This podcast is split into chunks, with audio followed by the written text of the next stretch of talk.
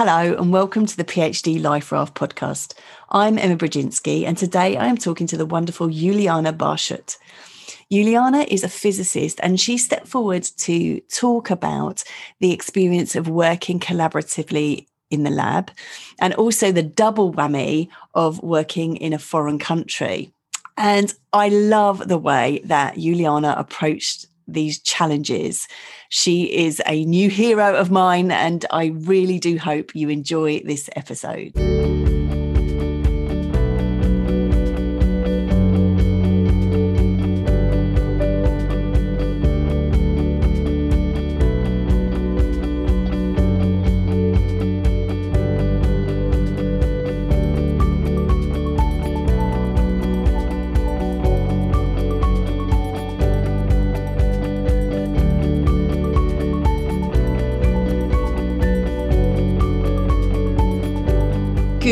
Morning, Juliane. Good morning, Emma. Thank you so much for being here. You so generously stepped forward and said, actually, I would really like to talk about my experiences and um, the challenges and how you've dealt with them. And I, I just thank you so much for that. I really appreciate it when people do this because, especially the material you wanted to talk about today, I think is really important doesn't get talked about enough and um, i know it's going to be helpful to people and also just to take this opportunity to encourage other people if you think I, I would really like to share my experiences and help other people please do let me know because uh, i would i just love it. And i thank you so much for your generous spirit juliane. I'm really looking forward to um, hearing from you today. Um, the first thing we always do is to people to talk through their own story. So, can you tell mm-hmm. us a little mm-hmm. bit about your journey into the PhD and through the PhD process? Yes. So, I am a physicist, and I started being a physicist when I did a bachelor's degree in physics in Germany. So, I did my bachelor's in Berlin. I'm originally from Germany, so that made sense. Um, and I found the bachelor's really challenging for several reasons, including that it was very theoretical and not very connected to kind of current research, but was kind of doing a lot of a lot of maths and derivations and so on, which I mean are part of the program, but it was it was a bit dry. So I decided to change university to a different one for my master's. So that's the kind of the typical journey in Germany. You would do a bachelor's and a master's, and only then start thinking about PhDs. Um, so I switched to a different university um, in Halle, which most people probably won't know, but it's a smaller university um, that had a master's with a particular focus that I was interested in. So it was a mm. still a master's in physics, but they had kind of different focus areas you could choose from. One of them was photovoltaics, so the science of making electricity from the sun, wow. um, which is also what I do now. So I do now also research materials, new materials for solar panels. And because that was a much smaller program and there was much more contact with the professors, I got quite a lot of research experience from that. Um, and yeah, did my master's thesis, kind of doing a research project in the lab, doing really hands-on experiments and then analysis and so on. And I really liked that. And I was like, oh, okay, this is actually really cool. I really like this research aspect of it. So because of the way this master's program was structured, I already got quite a nice insight into what it would be like to do lab research.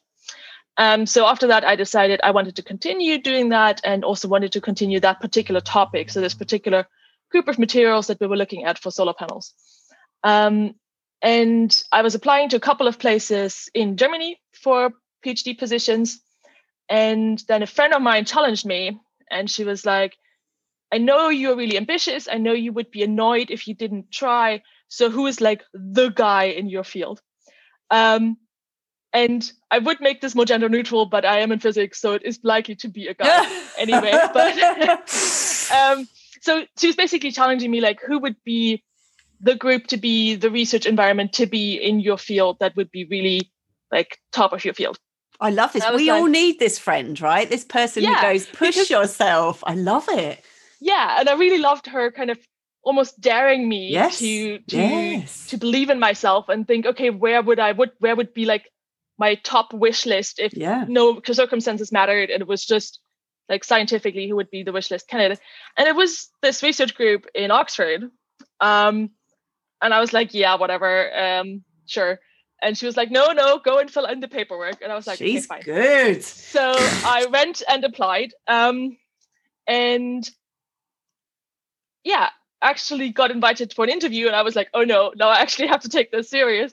Um, and flew to oxford for the interview and really connected well with one of the presses there and it just made a lot of sense scientifically with what i had done before in the masters and what they were doing and so on and so was actually offered a phd position in oxford and then spend about a week being like, oh my God, am I moving to a different country for this or not? Um, wow. Um, so I had about a week where I was kind of deciding between an offer I had in Germany and the offer I had in Oxford, and then decided to make the jump and move to Oxford for this because it was just it was just exactly the right topic for me and just the right context and all this like equipment they had and all the expertise they had was just just really what I liked.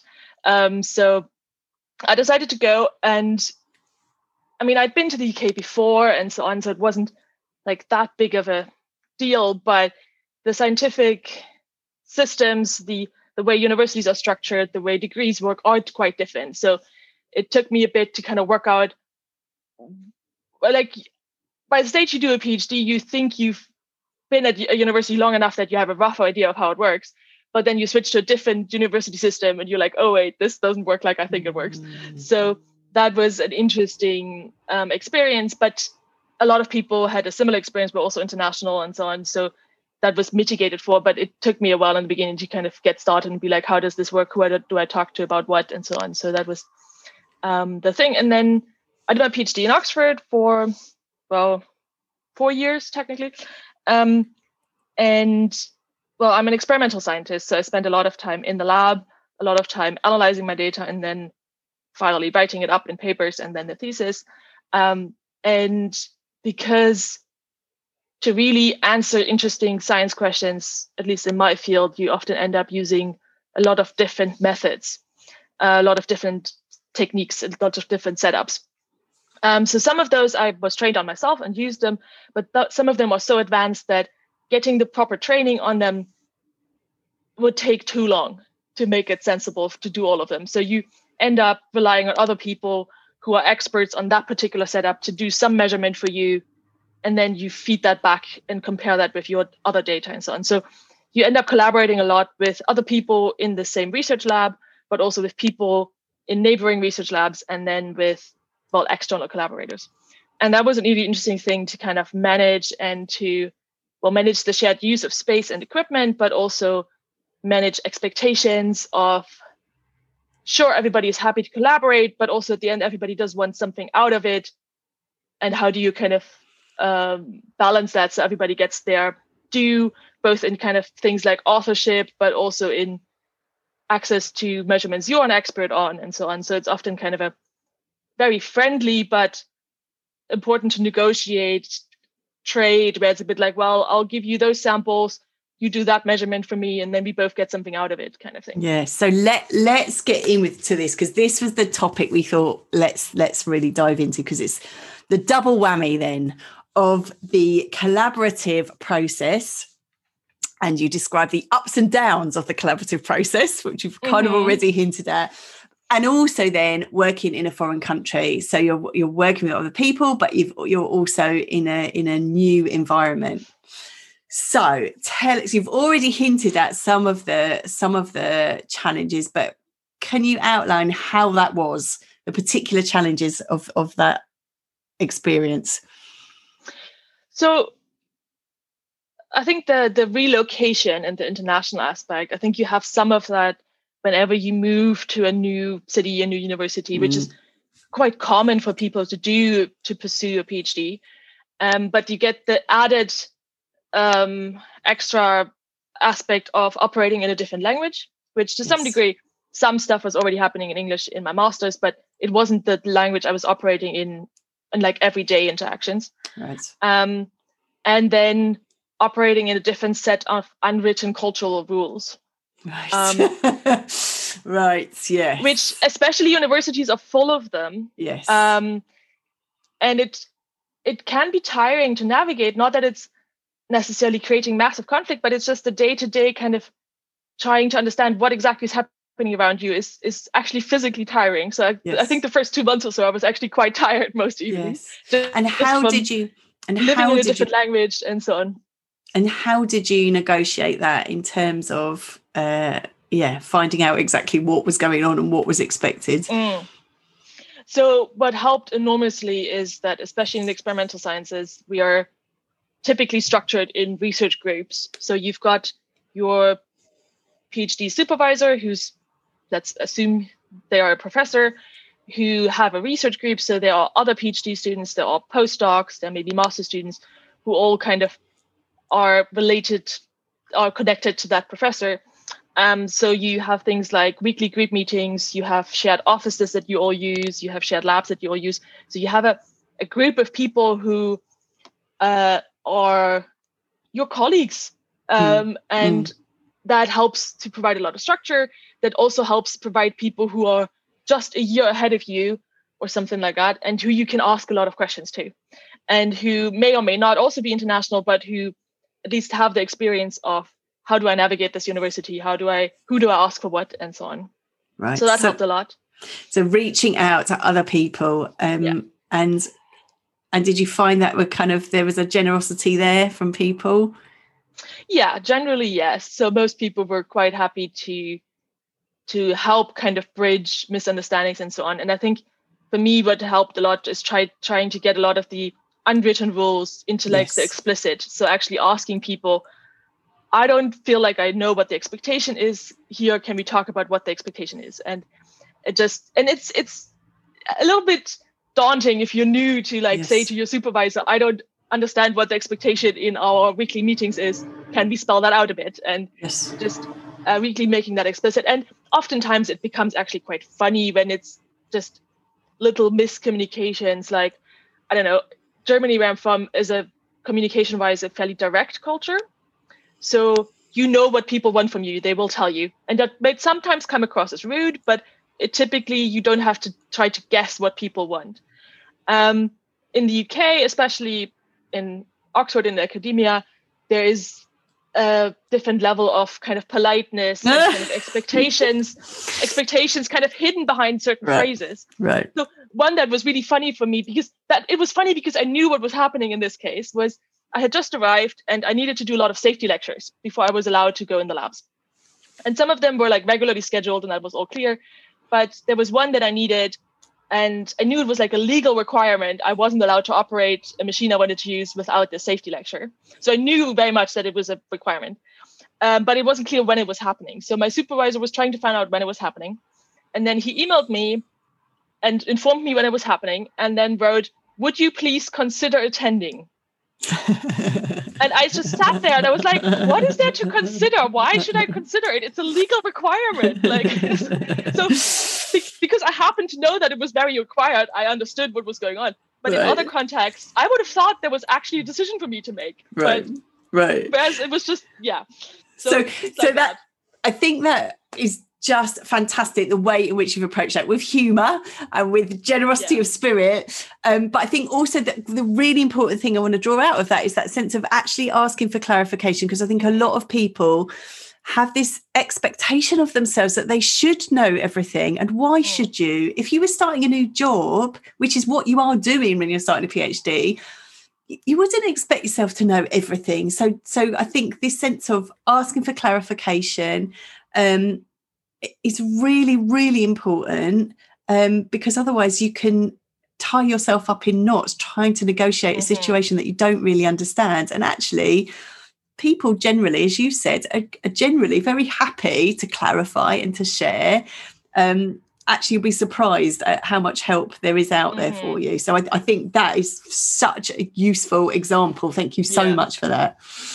Well, and just one small add on asking people to clarify what they want from you sometimes means they actually have to think about what they want from yes, you. So sometimes yes, yes. sometimes they haven't yet decided what their expectation is. Yes. They're just vaguely unhappy with how you're doing it. And then if you actually ask, well, what do you want me to do? Uh, or who do you expect to be taking notes or whatever, then that helps to just bring everybody on the same page. Exactly. I think it is a real gift to everyone, like you say. It takes it takes some courage sometimes mm. in that mm. situation to step out and do it, but uh, but you can you feel a sigh of relief because everyone's like, okay, yeah, no, now we're clear. Um, and you know, we talked about before in terms of having contracts with your supervisor and things. That sense of really clarifying what's expected because it can really help everybody. Mm-hmm. Um, fabulous. So this kind of challenge of negotiating expectations. Anything else you would highlight from this kind of, as I say, double whammy, this mix of collaboration and in a in a foreign country? So for me, the collaboration aspect, I was very grateful because my supervisor and the surrounding professors who we worked with a lot, they were very good at negotiating that. Right. So they were very good at recognizing that uh, if you do a big project and lots of people contribute to it, people are going to be annoyed if they aren't being credited in the end. Right. And especially if they had different expectations of how they would be credited and so on. So right. we often relatively early in projects had pretty clear conversations that basically basically boiled down to who has ownership of this project, who is driving it. So which PhD student's project is this? Which then typically translated to who's writing it down in the end and who is the first author in the end. Right. Um, and then everybody else has the expectation I will be a co-author, but I'm not expecting to be first author, which is a the first authorship is very important, kind of yes. CV wise and prestige wise and so on. Yes. So, for example, I made a lot of thin films of my material, and I had other people who were really good at a specific characterization method. They never made their own samples. They always got samples from other people, but they had this really advanced characterization method. So we did like a trade-off where I wanted some of their characterization for my paper that I owned and would be first author on. And then they were like, I don't know, third author on it. But then a couple months later, they wanted a series of samples so they could do a really complex study of their own. And then I would spend a week making those samples, giving them to them, and it was clear that on that paper they would be first author and i would be i don't know fifth author or whatever depending on how many other people were involved so just making very clear from the beginning because if you end up with multiple people who had somehow expected that they would be the first author you get into really tricky territory and it's yes. really complicated to pull apart after the fact but if you start kind of if you're like okay let's outline what this project is who's doing what what does that mean and it's not that we necessarily then spelled out who will be what author but it's just if it's clear it's that person's project, then that yes. kind of follows. Um, yes, and and, and the sense of clarity again is yeah. really really important. And I think, um, it, obviously, as a particular challenge in the sciences, but I think it, it speaks to the arts too that people might be involved in collaborative work and mm. then they need to write that up and then that often that's when the negotiation happens at that time when the pressing mm. um, deadlines are and actually this sense of, of what you did in terms of right at the beginning sorting that out it it really can save a lot of heartache later on mm. and on the flip side having this con- collaborative environment was extremely useful for me because it a meant I didn't have to reinvent the wheel all the time and learn every method from yes. scratch. Yes. I could go to people who were experts in a particular method and say, I want to do this measurement because I think it will help me better understand my thing. Can we do it together? Can you do it for me? Can you train me? Like, depending on how much I was going to use this. And it meant I didn't have to then for all of them go back to the basic literature of how this works. I had people there who already knew who could get me jump started, show me the right paper to start with, and so on. And it also provided structure, which yes. is something I saw a lot compared to friends of mine who were doing, for example, history PhDs, where if I hadn't shown up to the shared office or to the shared lab for a week, someone would have noticed and been like, what's going on? What are you doing?